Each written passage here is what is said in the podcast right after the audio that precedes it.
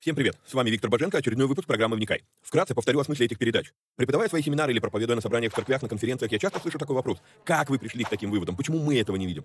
Я заметил, что у людей в голове часто лишь набор вырванных из контекста строчек из Библии. Нет какой-либо системы, нет всей картины Писания в деталях. Многие слепо доверяют догмам, не проверяя, есть ли у них библейское основание. У меня же стремление сложить единую картину всех этих пазлов и увидеть, что же Писание действительно говорит, а чего не говорит. Багаж размышлений стих за стихом почти по всему Писанию я и выкладываю в этих видео. Важное предостережение. Не стоит воспринимать эти передачи как конечное учение. Цель этих эфиров лишь только показать, как можно разбирать Писание, ознакомиться с известными мне версиями, выдвинуть свои. При этом предупреждаю, что эти передачи могут быть опасны, так как могут выдвигаться еще сырые, невыверенные идеи.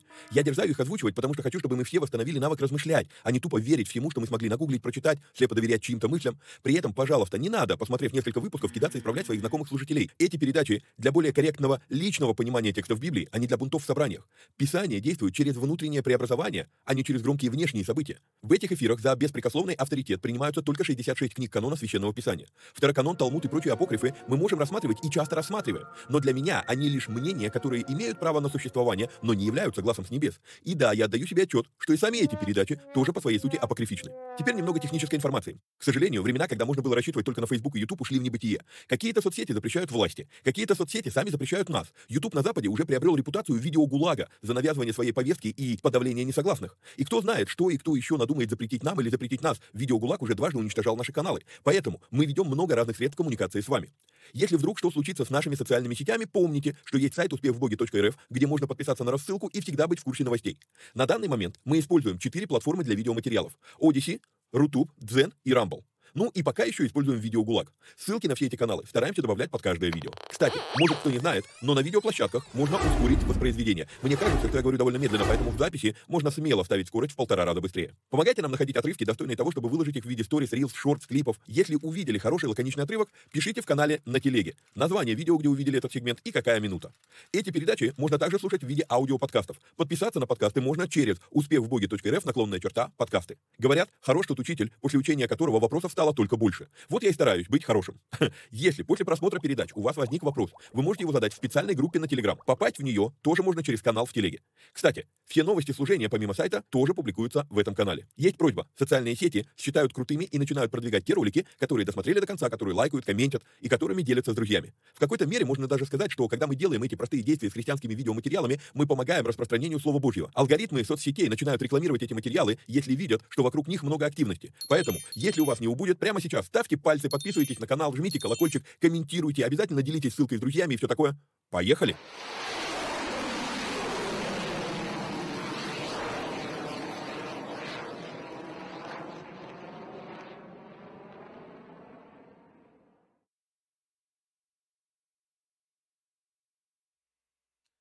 Поехали. То в мед. Привет всем отважным вникателям и вникая зависимым. Сразу напоминаю, что если вам нравится то, что мы делаем, у вас есть такая возможность, то нужно поддержать эти эфиры материально. Сделать это можно переводом по номеру плюс 7 999 832 0283. Это если вы на территории Российской Федерации. Если вы за ее пределами и переводы по номеру не работают, то проходите вот в этот вот телеграм-канал по QR-коду и э, там находите меня, мы списываемся, есть вариант переводов через телегу. Не все так просто, но можно это сделать, будем разбираться, как работает. Вот, а, огромное спасибо всем тем, кто поддерживает наши эфиры. А, Помимо этого, кстати, э, еще один из э, моментов, в чем вы можете помочь, если вы за пределами Российской Федерации. Опять надо покупать некоторые вещи для нового сайта, там не все мы в прошлый раз могли купить. Вот, то есть а, есть потребность приобрести некоторые вещи, ну, оплатить их. Вот, а, поэтому можно и таким образом а, оказать нам помощь. Вот, а, также напоминаю, что у нас работает платный канал Боженко Премиум, в котором мы выкладываем но, переводы новых проповедей епископа ТД. Сейчас приступили к переводам 23 года. У нас там есть некоторое отставание, но все-таки это свежие проповеди. Выкладываем полную проповедь, полную версию проповеди, но раз в две недели. А, помимо этого, если вы задаете вопрос, то я не дожидаюсь, пока наберется 10 вопросов для передачи вот, а отвечаю в этом канале на вопросы сразу, а, как, ну, как можно быстрее и как можно а, объемнее. То есть у нас там идет несколько иное общение. Вот, в этом канале есть две недели пробного периода, можно зайти попробовать посмотреть, нравится, остаетесь, не нравится, выходите. Если надумаете выходить из этого канала, то напишите мне в личку, я пришлю вам инструкцию, как выйти, так, чтобы бот увидел, что вы ушли и не стал списывать с вас а, денежные средства. Вход в эту группу по ссылке, которая у вас сейчас на экране, успехвбоги.рф, наклонная черта, премиум. Вот, а мы с вами продолжаем разбор послания, первого послания фессалоникийцам. А, и остановились на второй главе. Мы говорили с вами о том, что у Павла а, до сих пор всего пять глав, небольшое послание, но до сих пор мы видим у Павла апология его апостольства, то есть он доказывает фессалоникийцам, что он а, таки апостол для них. Вот. И остановились на словах, ибо вы, слава наша и радость. И дальше он говорит, и потому, не терпя более, мы восхотели остаться в Афинах одни, и послали Тимофея, брата нашего и служителя Божия, и сотрудника нашего в благовествовании Христовом, чтобы утвердить вас и утешить в вере вашей. А, что-то как-то не стыкуется с тем, что мы читаем в книге Деяний. Ну-ка, давайте-ка посмотрим. Книга Деяний, 17 глава, 10 а, стих – Братья же немедленно ночью отправили Павла, и, ну, чтобы вы были уверены, давайте посмотрим с первого стиха в этой главе, речь идет про Фессалонику. Пройдя через Амфиполь и, Аполь, и Аполлонию, они пришли в Фессалонику, выключу пока дубль, а, потому что нам понадобится здесь карта. А, пришли в Фессалонику, вот эта карта нам будет лучше всего, да, мы здесь видим эти города, Фессалоника, Верия и Афины. Все, все уместилось на карте и, э, и на экране, и Коринф. Окей. Пройдя через Амфиполи и Аполлония, они пришли в Фессалонику, где была иудейская синагога. Павел там говорит три, три недели, три субботы говорит им из Писаний, показывая, что, что Христос есть и Иисус. А, Некоторые из них уверовали и присоединились, вот тут обратим внимание, к Павлу и Силе, как из эллинов, чтущих Бога, великое множество, так и знатных женщин, то есть мы с вами видим состав этой церкви, но не уверовавшие иудеи, возревновав, а, подняли про про протест против Павла, возмутили, как обычно они это делали, возмутили негодных людей из города, то есть никак это уже не связано с синагогой, то есть они все время это пытались чужими руками жар загребать, а вот, а, ну, по крайней мере, во время вот делая гонение против Павла, все время это выглядело именно так. Вот, они возмущали город, приступив к дому Иосона, домогались вывести их к народу, не найдя же их, повлекли Иосона к городским начальникам, крича, вот эти всесветные возмутители, Иосон принял их, вот, они поступают против повелений Кесаря, почитают другого царем Иисуса, встревожили народ и городских начальников, да, но получив, но они, ну, начальники города, получив удостоверение от Иосона и прочих, отпустили их. А, кстати, не сказал вам, когда мы это разбирали в деяниях, удостоверение, одна из версий, что это а, отпустили под залог, то есть оставили деньги, мол, куда я денусь, ну, вот я в этом городе живу, оставляют деньги и их, э, чтобы не сидеть в тюрьме. Вот, а, десятый стих. «Братья же немедленно ночью отправили Павла и Силу в Верию». Смотрим на карту.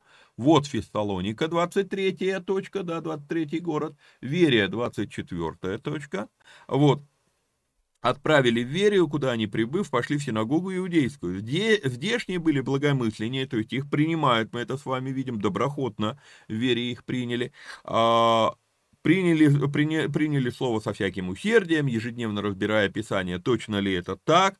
Уже, кстати, вот только сейчас обратил внимание, ежедневно, а не ежесубботно. Хм, верийский особый народ. Вот. А, и многие из них уверовали, и из эллинских почетных женщин, и из мужчин немало. Но когда фессалоникийские иудеи узнали, что и в Верии проповедано Павлом Слово Божье, то пришли туда, возбуждая и возмущая народ. Да? И вот смотрите, что происходит вот здесь вот. Тогда братья, уже верийские братья, тотчас отпустили Павла, как будто идущего к морю, а, Тим, а Сила и Тимофей остались там. 15 стих. Сопровождавшие Павла проводили его до Афин и, получив приказание к Силе и Тимофею, чтобы они скорее пришли к нему, отправились. А то, что мы сейчас читаем в послании фессалоникийцам, э, выглядит несколько иначе. Итак, Павел с кем-то из верийских учеников уходит а, в Афины. Тимофей и Сила остаются в вере. И это мы с вами видим в 14 стихе. Павел, они доходят в 15 стихе до Афин. И вот тут вот, судя по всему, нам нужно дорисовать упущенное звено. А, Павел говорит верийским ученикам вернуться в Верию и через них передает поручение Тимофею не просто прийти к нему в Афины, а сначала сходить в Фессалонику и утешить там церковь. Это то, что мы с вами видим в первом Фессалоникийцам, 3 глава, 1 и 2 стихи. Потому, не терпя более, мы, восх... мы восхотели, мы захотели остаться в Афинах одни. И послали Тимофея, брата нашего служителя Божия и сотрудника, да, утвердить вас и утешить в вере вашей. Вы увидите, почему это важная вещь. Во-первых, что мы с вами наблюдаем? Мы с вами наблюдаем, что Павел описывает события, которые реально, это все-таки Деяние 17 глава, что является мощным э, основанием, говорит, что Павел пишет 1 Фессалоникийцам, ну, там вопрос буквально там нескольких дней, недель после того, как его выгнали из Фессалоники. Вот. И когда они вот уходят в, в Афины, Павел, посылая верийских учеников э, обратно домой в Верию, он им говорит, вы скажите, чтобы Тимофей ко мне пришел, но перед этим пусть сбегает в Фессалонику и утешит там церковь.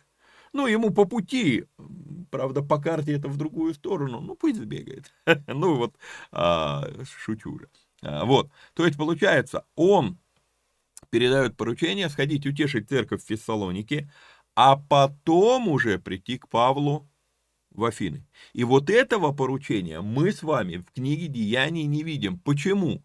Ну, во-первых, потому что вся 17 глава книги Деяний – это глава о, а, ну, это они отрывок. Помните, мы с вами разбирали, что в книге Деяний у Луки есть мы отрывки и есть они отрывки.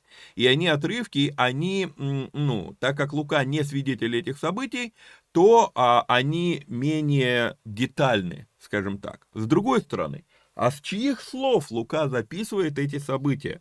Он их записывает со слов Павла. И вот тут вот возникает вопрос. А, объясните, а, почему фессалоникийцам Павел решил написать, что вот мы, мы за вас волновались и поэтому послали к вам Тимофея? А когда он Луке это рассказывает, то он не, а, не упоминает этого, как будто бы это было неважно.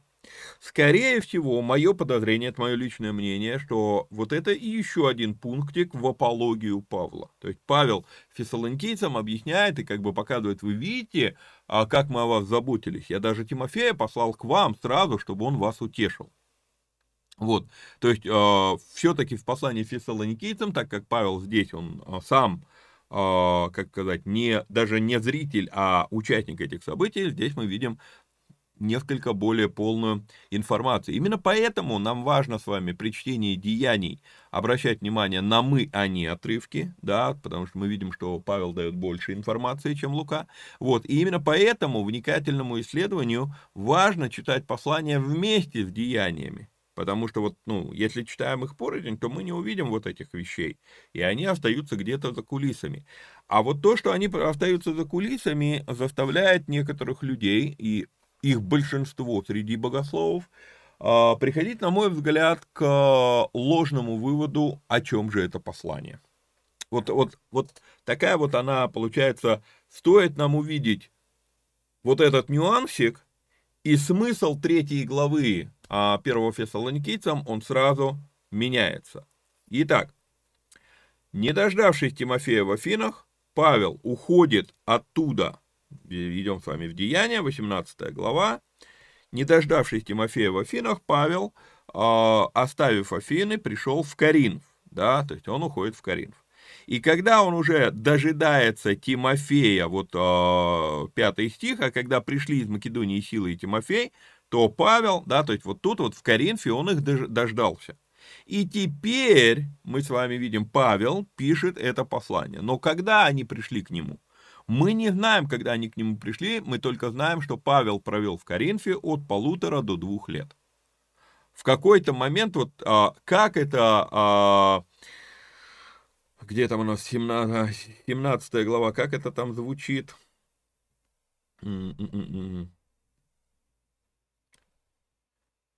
Чтобы они скорее пришли к нему. И вот это вот слово «скорее», оно очень относительно оказывается. То есть это могло быть несколько недель, могло быть несколько месяцев. Люди все-таки, ну, многие говорят, что, ну, где-то через год после посещения Фессалоники Павел написал это послание. И вот тут вот, вот, вот это все я обращаю ваше внимание по той причине, что, ну, а, чтобы вы понимали, откуда у меня возникает конфликт, все-таки Павел говорит о них, что они там герои веры, и что по всей Ахае пронеслась о них слава, когда все это успело произойти, если вот, ну, мы видим прям, ну, свежие события Павел описывает, вот оно все недавно было. Вот. Итак, не дождавшись Павла в Тимо, э, Тимофея в Афинах, Павел уходит в Коринф. В Коринфе он дожидается все-таки Тимофея и пишет теперь вот это послание, которое мы с вами э, читаем. В пятом стихе, Деяния 18 глава, в пятом стихе мы с вами видим, что Павел и Сила вернулись вместе. Мы читаем в первом Фессалоникийцам, 3 глава, 1-2 стихи, что Павел послал в Фессалонику только Тимофея. А где в это время был Сила? То ли Сила ходил вместе с Тимофеем в Фессалонику, либо, что тоже допустимая версия, что э, сила остается поддержать верийскую церковь, потому что, ну, Павлу пришлось и отсюда убежать, а он, сила остается поддержать Верийскую э, церковь по той причине, что Тимофею из Фессалоники в Афины все равно идти через Верию ну, если он не поплывет, а пойдет по, по берегу, да, по, то, получается, ему все равно через Верию идти, и поэтому, как бы, ну, давай, ты сходишь туда, я здесь пока послужу в этой церкви, на обратном пути забираешь меня, и мы пошли к Павлу в Афины. То есть, вот такая вот, а, получается, версия. То есть, есть, как бы, вроде как есть некоторый конфликт между 1 Тимофея 3.1 и Деяния 17.15, а, но, ну, опять же, вот эта, да, фраза, пусть придут скорее, а здесь написано, в, Фессалони, э, Фессалоникийцам написано, восхотел, оста, восхотел остаться один, да, восхотели остаться одни. Вот, э, и поэтому послал Тимофея еще дальше от себя. вот, но на самом деле, если не быть буквоедом, то вроде как все складывается, да, но э, добол, дополняется некоторое упущенное звено в книге Деяний. Вот, то есть, получается, сходите скорее в Фессалонику, а потом, не задерживаясь, приходите ко мне в Афины. Вот. А, ну и опять же, еще раз повторюсь, да, с учетом того, что это не отрывок в деяниях, то, ну, как бы, такая промашка Луки, она не критична, и это даже не факт, что промашка. Скорее всего, Павел просто решил, ну, не говорить, ну, не пришло ему в голову упомянуть об этом. Идем дальше. А, послали Тимофея, брата нашего и служителя Божия, и сотрудника нашего, а, в благовествовании Христовом, чтобы утвердить вас и утешить в вере вашей. Вот обратите, пожалуйста, внимание на вот эти слова «утвердить вас и утешить в вере вашей», чтобы никто не колебался в скорбях сих, ибо вы сами знаете, что так нам суждено, ибо мы тогда, когда были у вас, предсказывали вам, что будем страдать, как и случилось, и вы знаете. Вот этот вот отрывок, а, конец второго стиха, третий стих и четвертый стихи, для меня этот отрывок будет мостиком и основанием для того, чтобы считать, что увещевание про воскрешение мертвых не связано с тем, что в Фессалониках кто-то умер. Очень часто, и я, мое личное подозрение, что это следствие того, что мы подсознательно впихиваем современное, а, современную ментальность в Писание, когда читаем его, очень часто у многих богословов можно услышать, что первое фессалоникийцам это послание, а, которое Павел написал, потому что, это, это их предположение, это их версия, имеет право быть. Я, я объясняю, почему я думаю, что ну, причина послания была другая. Вот. Но они говорят, что Павел узнал, находясь в Коринфе, Павел узнает, что кто-то умер в церкви в Фессалониках, и люди расстроились и начали терять веру, потому что Павел их учил, что жизнь вечная, что как бы смерть не имеет над нами силы и так далее. И тут вдруг кто-то в церкви умирает, и люди начинают э, слабеть в вере, отступают от, э, от веры, от, уходят от Бога. И Павел посылает туда Тимофея, мол, Тимофей, ты им объясни, вот, и, и, и дает им вот это послание. А, я думаю, что это вызвано несколько иным. Я не думаю, что послание написано из-за того, что, а, что, в Фессалон... что Павел узнал, что в Фессалониках кто-то умер. У вас на экране карта. Расстояние вроде для современного человека небольшое, но я хочу, чтобы вы понимали, что для тех времен расстояние и не маленькое.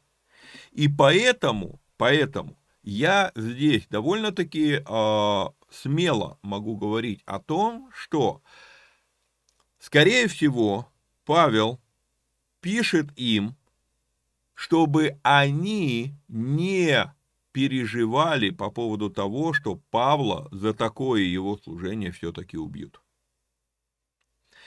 С каким утешением Павел посылал Тимофея в Фессалонику?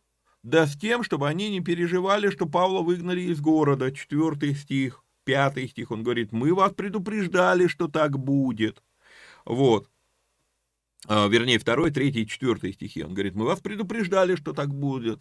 Почему? Да потому что Павел, уже будучи изгоняем много где, Верия произошла после Фессалоники. Пока еще на всех его путешествиях, его, а, во всех его а, миссионерских вот этих командировках, в какой бы город он ни приходил, его нигде не принимали по-хорошему. Его, ну, все заканчивалось тем, что его там то побивают камнями, изгоняют, короче, пытаются убить, заговор и так далее.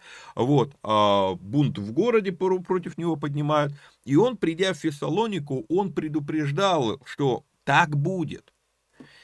И когда это произошло, им пришлось бежать оттуда, и переживая за них, Павел решил отправить туда Тимофея из Верии и напомнить. Помните, я вам говорил об этом?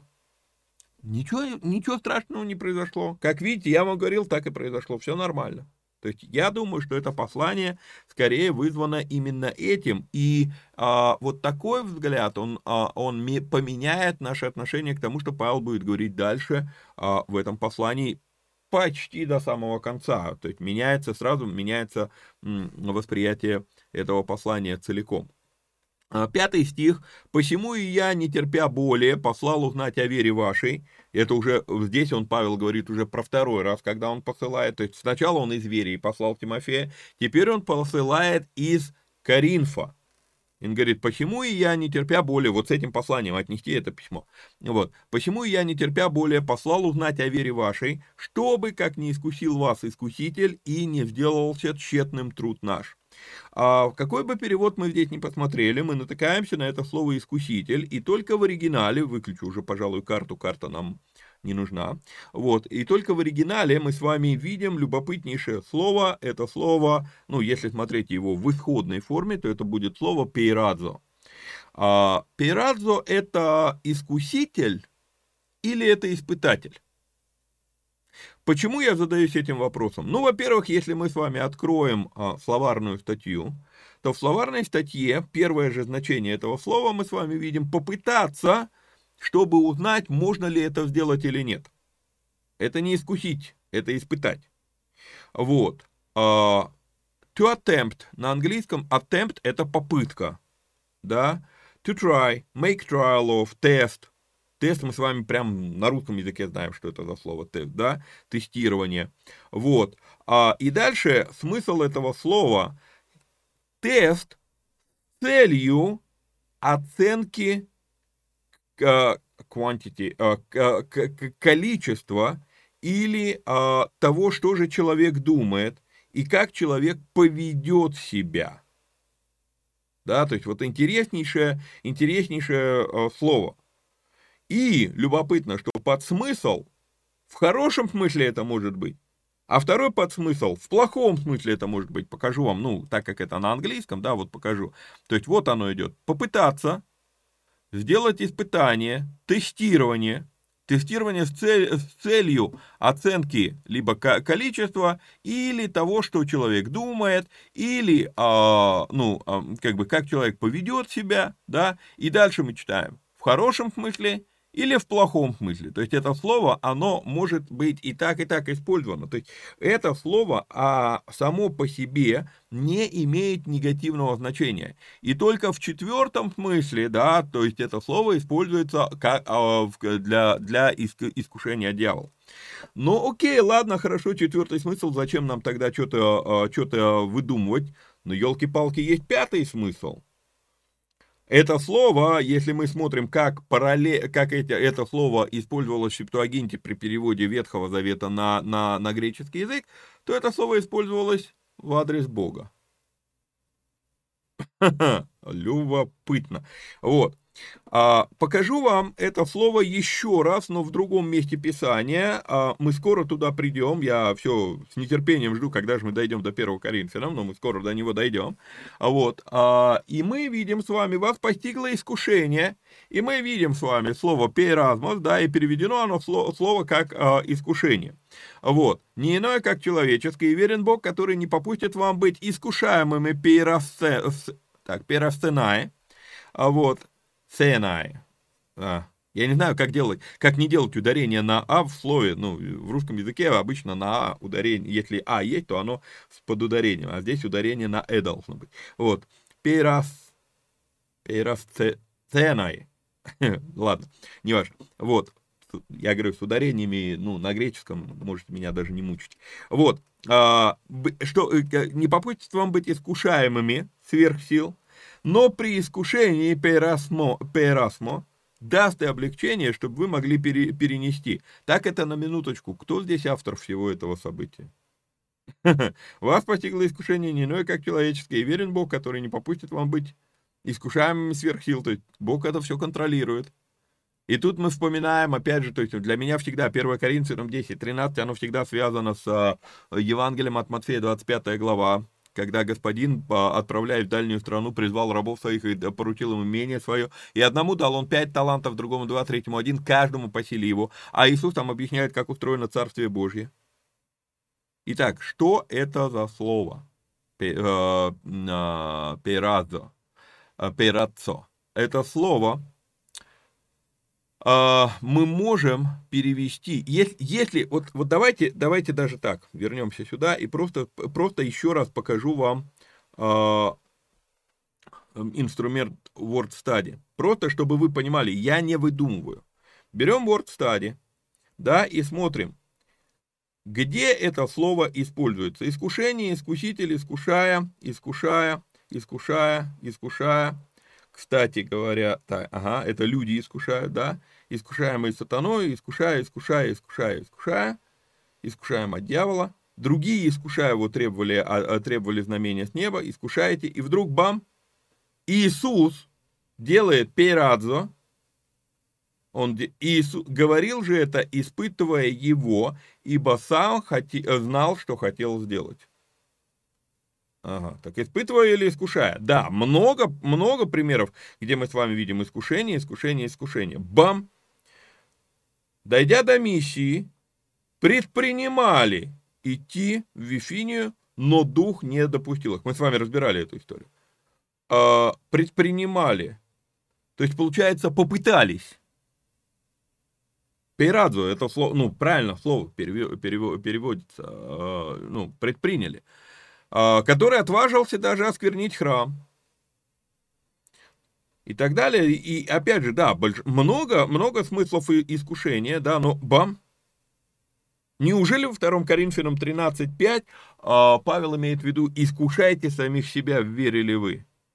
Испытывайте самих себя, верили вы. То есть мы с вами видим, что одно и то же слово да, оно переводится в зависимости от, от ситуации, оно переводится либо в таком смысле, либо в таком смысле. И вот тут вот любопытная вещь, что ибо как сам он претерпел, быв искушен, то может и искушаемым помочь, да. То есть мы с вами видим, что это слово подвергаемы пытки, то есть по-разному оно переводится. Что это обозначает? А, я вам говорил уже неоднократно, что между словами искушение и испытание в оригинале разницы нет, потому что в оригинале это одно и то же слово. И вот здесь вот мы с вами это видим. Так теперь получается, почему и я, не терпя более, послал узнать о вере вашей, чтобы как не испытывал вас испытатель, и не сделался тщетным труд наш. Можно и так понять. Как? Любопытно. Теперь же, когда пришел к нам от вас Тимофей принес нам добрую весть о вере и любви нашей, и, и что вы всегда имеете добрую память о нас, желая нас видеть, как и мы вас, Кстати, подождите, а вот только я поторопился сказать, что Павел второй раз посылает, да? Почему и я, не терпя более, послал, это все-таки про первый раз, когда Павел а, Тимофея посылал из Верии. Прошу прощения, я поторопился. Вот, а теперь же, когда пришел к нам от, от вас Тимофей, принес а, нам добрую весть о вере и любви вашей, и что вы всегда имеете добрую память о нас, и вы желаете нас видеть. А, итак, мы из книги Деяний, опять же, с вами видим, что встретились они в Коринфе уже. Павел и Тимофей, они встречаются в Коринфе. Поэтому нам четко известно, откуда Павел пишет это письмо. Практически все богословы связывают эти отрывки. По крайней мере, те богословы, с чьими трудами знаком лично я. Все говорят, что это вот связанные между собой события. Но тогда получается дата написания этого письма лишь, ну там, я, я говорил уже, несколько дней или недель с момента, как они ушли из Фессалоники. Тогда за какие же дела в первой-то главе Павел хвалит их, какие дела Павел им приписывает, что слава о них пронеслась по всей Ахае и Македонии и даже где-то уже опередила Павлу. И опять натыкаюсь на эту ситуацию, на, на, этот, на эту вот, я не, ну, мне непонятно. А, и второй раз, еще одна вещь, на которую обращаю внимание, что если Сила ходил э, с Тимофеем в Фессалонику, но мы видим с вами, что э, Павел методично упоминает здесь только Тимофея. Сила как будто бы он не существует. И вот тут вот два варианта. Вариант такой, что может быть Павел посылал Тимофея, а Силе сказал прийти к себе, а Сила не пришел, они вернулись вместе. И Павел включает игнор на силу. Может быть такое. Вот. Либо, либо все-таки действительно сила остался в вере для утешения верийской церкви, там, для наставления, для э, вразумления. Вот. То есть вот как бы э, два варианта. Вот, читаем дальше. «То мы при всей скорби и нужде нашей, утешились вами, братья, ради вашей веры. Или благодаря вашей вере будет правильнее здесь сказать в современном русском языке. Ибо теперь мы живы, когда вы стоите в Господе. Павла а, настолько сильно волновали успехи его учеников, что их верность Господу придает Павлу сил жить дальше, несмотря на, на продолжающиеся трудности. Вы увидите это. Ибо теперь мы живы, когда вы стоите в Господе. Это мощно. Какую благодарность можем мы воздать Богу за вас, за всю радость, которую радуемся о вас пред Богом нашим, ночь и день усердно молясь о том, чтобы видеть лицо ваше и дополнить, чего не доставало, вере вашей. Получается, что а, письмо Павла, и вот тут вот еще раз подчеркну, я воспринимаю письмо Павла не так, как его воспринимают большинство богословов. А, я вижу, что вот уже третья глава, 10 стих, а, и до четвертой главы а, ничего доктринального в этом письме нет. Это просто письмо утешения. Но здесь мы с вами видим такой нюанс, он говорит, что а вот то, чего доктринально не достает, чего не достает изучения, я хотел бы вам лично это сказать. То есть в основном это письмо утешения, Хотя пару слов увещевания Павел все-таки им скажет в 4 главе. Вот. Сам же, Павел, э, сам же Бог и Отец наш, и Господь наш Иисус Христос, да управит путь наш к вам. Говорили уже об, этой, об этом развлечении у Павла методично. Бог Отец и Господь Иисус. И говорили с вами, что это обозначает. Отец это тот, кто обеспечивает, Отец это тот, кто, э, ну, собственно, главенствует, да Иисус Господь. А что обозначает Иисус Господь? А, еще раз подчеркну эту мысль, что в те времена им не приходилось доказывать божественность Иисуса. А вот господство Иисуса доказывать нужно по сей день. По сей день церковь не приняла Иисуса как Господа, потому что мы ввели вот это вот синтетическое слово «Господь», а не «Господин». Господин это, это слово, которое пугает людей, потому что господин, значит, он имеет право приказывать. Ну как? Да не имеет он права приказывать, это мы будем тут вот сейчас молиться, а он будет у нас на побегушках. У многих верующих такое отношение. Ну как это так? Я уже три раза молился, Бог мне все еще этого не дал. Да, вот, и, вот, вот, вот эти все вещи. А, и то, что Павел постоянно подчеркивает. Господь наш Иисус Христос, Господь наш Иисус Христос, Он распоряжается нашими жизнями. Он дает приказ. У меня по-прежнему есть свобода выбора, выполнить приказ или нет. Но все-таки, как сказать, природа его э, участия в моей жизни, она несколько другая. Не щука из сказки про Иванушку-дурачка. Он нам приказывает, а мы либо делаем, либо нет.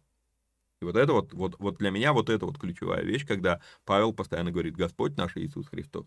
Да управит путь наш к вам, а вас Господь да исполнит и преисполнит любовью друг к другу и ко всем, какую мы исполнены к вам, чтобы утвердить сердца ваши непорочными во святыне пред Богом и Отцом нашим в пришествии Господа нашего Иисуса Христа со всеми святыми Его. Аминь. В 12 стихе обращу наше внимание, что Господь исполняет и переполняет любовью к ближнему. И любопытно, что Павел молится, да пусть, пусть Бог бы вот так бы сделал с вами. То есть Павел как бы показывает, что любовь к ближнему это не наша заслуга и не наша потуга. Да, это, ну, как э, очень часто тоже слышу это в разных разговорах, э, ну, мне трудно этого человека любить, я пытаюсь, молитесь, чтобы Бог дал вам любовь. Пытаться невозможно. Ну, по крайней мере, Павел, вот он, а вас Господь да исполнит и преисполнит любовью друг к другу и ко всем, какое мы исполнены к вам. И по, по 12-13 стихам э, любопытно, что когда мы с вами говорили про непорочность, Иова, да, вот мы все еще разбираем сейчас книгу Иова в черных эфирах, и они вот, ну, может быть, не случайно даже получилось, что э, это все происходит параллельно. Мы с вами говорили, что слово непорочность имеет очень емкий, глубокий смысл.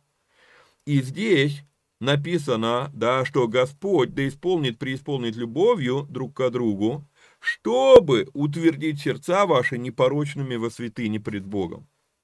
То есть любопытно а, заметить вот эту вещь, что э, э, давайте посмотрим Матфея 6.13, например. Матфея 6.13. И не введи нас в искушение, но избавь нас от лукавого. Как любопытно. Вот, а, то есть это функция Бога. Соблюсти наши сердца это, вернее, точнее будет сказать, это функция Господа. А вас Господь да исполнит, при, преисполнит любовью, чтобы утвердить сердца ваши непорочными во святыне. И вот тут вот теперь друг, э, еще раз обратите внимание, разница функций Бога и Господа. Господь да исполнит и преисполнит любовью, чтобы утвердить сердца ваши непорочными во святыне перед Богом Отцом нашим в пришествие Господа нашего Иисуса Христа со всеми святыми. Аминь. То есть такое ощущение, да, это одна, одна личность, одна ипостась, кто как это называет, но функционал действия у Отца у, и у Иисуса действия разные. Обратите на это внимание. А, и дальше, ну, он помолился, он, он сказал, аминь. Засим, братья, просим и умоляем вас Христом и Иисусом, чтобы вы, приняв от нас, как должно вам поступать и угождать Богу, более в том преуспевали, ибо вы знаете, какие мы дали вам заповеди от Господа Иисуса. А опять же, опять же, с первого же стиха 4 главы прямо-таки напрашивается сравнение с учением «Ибо благодатью бездельники спасены». Об этом Павел здесь говорит. «Захим, братья, просим и умоляем вас Иисусом Христом, чтобы вы, приняв от Него, как должно вам поступать и что делать?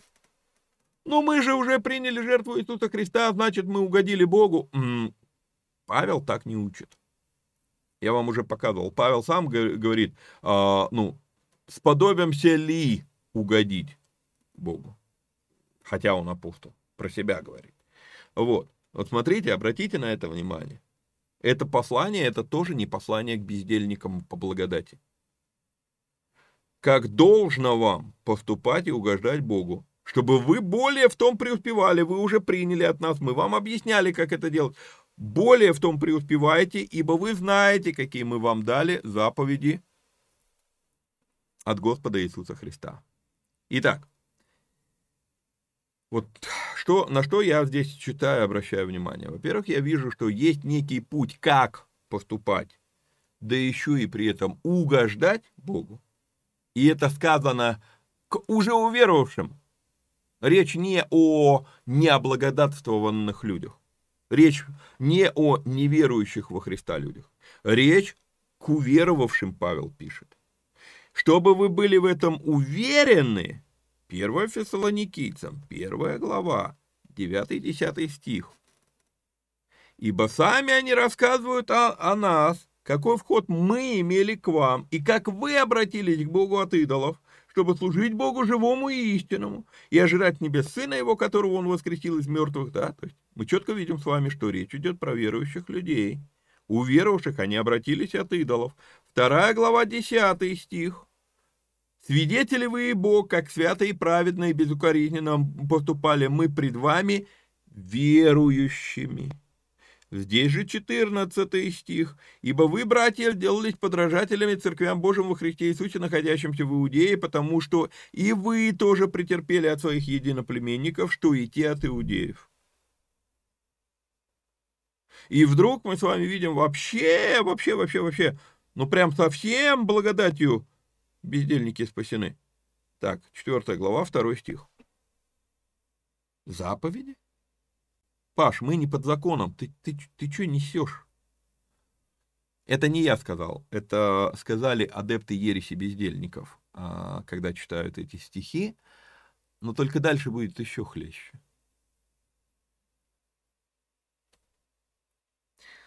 С третьего стиха Ибо воля Божья есть освящение ваше, чтобы вы воздерживались от блуда, чтобы каждый из вас умел соблюдать свой статут в, че, в, че, в святости и чести, а не в страсти похотения, как язычники, не знающие Бога.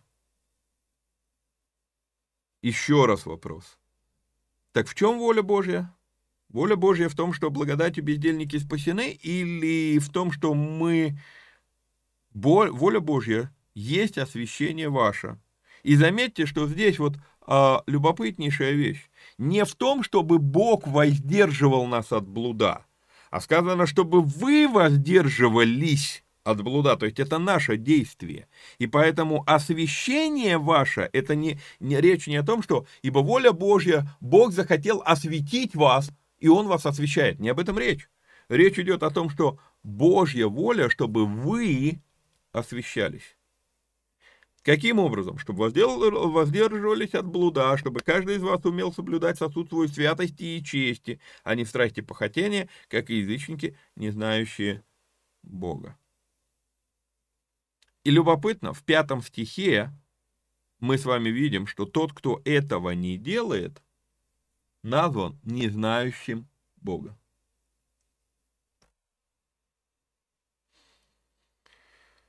Вау! В очередной раз, зачитаю просто комментарий, в очередной раз позволю себе предположить, что Павел, будучи евреем, говорит на греческом, но думает на иврите. Интересно подметить, что Павел соединяет два понятия здесь. Божья воля и ваша святость. И мы видим, что здесь в оригинале использовано слово «селема», на иврите это слово, слово хафец, да, Божья воля. А, так вот, это целема, вот оно, это слово, а, выделил вам на экране. А, почему я говорю, что на иврите это слово хафец? Потому что именно словом телема переводилась воля Божья, когда, а, ну, в Ветхом Завете, когда они а, делали септуагенту. То есть четкая параллель. И вот это слово «хафец» на иврите, это слово, обозначающее наслаждение. То есть Бог наслаждается, когда мы, что делаем? Освещаемся. То есть мы делаем Ему приятно этим. Еще один смысл у слова «хафец» – это слово «смотреть на что-либо, присвистывая или посвистывая». Хм. Ну, это ивритское слово. Еще раз. Павел, будучи евреем, говорит на греческом, но думает на иврите. И получается, что с нашей стороны могут быть действия, которые настолько приятны Богу, что привлекают его внимание, и он как будто бы посвистывает от удовольствия. Дальше, дальше.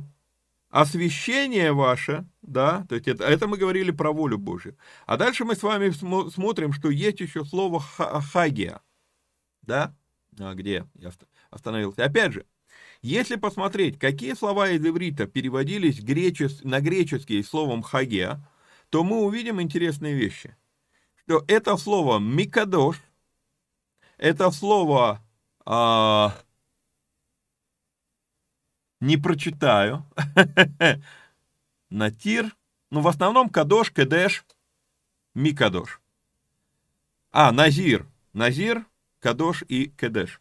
Так интересно, что слова кадош и Назир, от этого слова произошло слово Назарей, другими словами речь идет о посвященности освящению. То есть это слово, это не просто освящение, это моя, моя, моя приверженность этому, моя посвященность этому. И тогда получается, что параллель, какие параллельные места я могу показать к этому стиху, к тому, что Павел здесь говорит в этом отрывке. Ну, Матфея, допустим, 7 глава, 21 стих. «Не всякий, говорящий мне, Господи, Господи, войдет в Царство Небесное, но исполняющий волю Отца Моего Небесного». Или Марка, 3 глава, 35 стих. Где у меня 35 стих? Что у меня? А, «Ибо кто будет исполнять волю Божью, тот мне брат и сестра и матерь». То же самое мы можем прочитать с вами в Матфея 12:50. Другими словами, как и во многих других местах Нового Завета, в том числе и у Павла, мы видим не отмену наших дел посвящения, а опровержение мысли, что оправдание приходит из-за наших дел. А теперь еще раз. Речь о том, что мы можем сделать уже оправдавшему нас Богу приятно, если мы будем посвящены тому, чтобы делать дела святости, то есть освящаться. И вот тут вот момент, который я хочу, чтобы мы с вами поняли и четко увидели. Оправдание не приходит делами, но ради дел мы оправданы. Мы это четко с вами увидим в Ефесянам 2 глава. Сейчас туда не пойду. Итак, какой пример можно привести? Чтобы было понятно и наглядно наше взаимоотношение с Богом. А, это взаимоотношения между родителями и детьми. Когда я что-то делаю в адрес своих родителей, я от своих дел не стану более их ребенком. То есть еще, вот, вот я сейчас еще вот это сделаю, и я стану больше их ребенком, да, они меня теперь наконец-то установят. Я и так у них ребенок, я и так родился в этой семье, я, я и так, ну там, или усыновлен уже. То есть, что бы я ни делал, я не, я не могу сделать их более моими родителями, я не могу сделаться более их ребенком. Но сделать им приятно я могу. И вот тут вот нюанс, да, послушные дети – более радуют родителей. Не так ли? И вот тут вот возникает опять э, параллель э, с концепцией совершенной любви. Что такое концепция совершенной любви? Я уже как-то говорил об этом. Я, в иудейском богословии есть три уровня любви. Есть любовь, когда человек, ну, а, как бы, когда человек делает что-то, потому что он боится наказания. Это самое, это, вернее, не, э, напутал, подождите. А, три уровня страха есть, вот, не три уровня любви, три уровня страха. Так вот, есть страх, когда человек боится быть наказанным за то, что он сделает. Это банальный уровень страха. Второй уровень страха – это когда человек боится не наказания, а боится, а, ну, скажем так, испортить то, с чем он работает. Например, когда я строил этот дом, я купил кучу леса, а, и я пилил этот лес. я боялся отпилить неправильно, меня за это никто не накажет, но мне не хотелось просто выкидывать доски, которые, ну, если ты неправильно ее отпилил, она не подойдет на, на нужное место, да. То есть это, это не страх наказания, но это страх сделать неправильно. И вот третий есть уровень любви. Да? Первый, первый, я боюсь наказания, второй, я боюсь сделать неправильно. А третий уровень любви, они говорят, это а, э, э, уровень страха, это уровень, когда ты боишься обидеть того, кого ты любишь. И вот этот уровень, они называют, это уровень страха, они его называют совершенная любовь. И когда я услышал от них эту концепцию, то вдруг я вспомнил, да, совершенная любовь изгоняет всякий страх.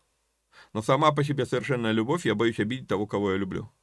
И вот тут вот момент, да, то есть, а, если, если Бог меня возлюбил, и Он меня оправдал, то теперь, если я буду делать то, что есть его воля, то, то чего он хочет от меня, его желание, а, я же могу сделать ему приятно этим. И если я сделаю ему этим приятно, то почему я брыкаюсь, что да нет, нам не надо ничего делать для Бога? И получается, если я говорю, что мне не надо делать ничего для Бога, то получается, я его не люблю, я не имею вот этого страха, то есть я, я готов его обидеть тем, что я не послушан тогда, ну, а тогда я, тогда нет совершенной любви, а если совершенной любви нет, то она меня сгоняет в два других уровня страха.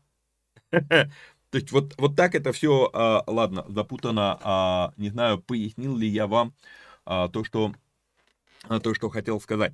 Итак, давайте, наверное, мы хотя до пятого стиха дочитали, но все-таки остановимся на третьем стихе и вернемся еще сюда а, в следующем выпуске. Еще раз с третьего стиха будем а, разбирать следующий выпуск. Ну а до следующего выпуска напоминаю, что нужно подписаться, лайкнуть, прокомментировать, а, поделиться ссылкой. Если есть такая возможность, то поддержать эти эфиры материально. До скорой встречи. Пока не встретимся, вникайте самостоятельно. Всех вам благ и благословений. Пока-пока.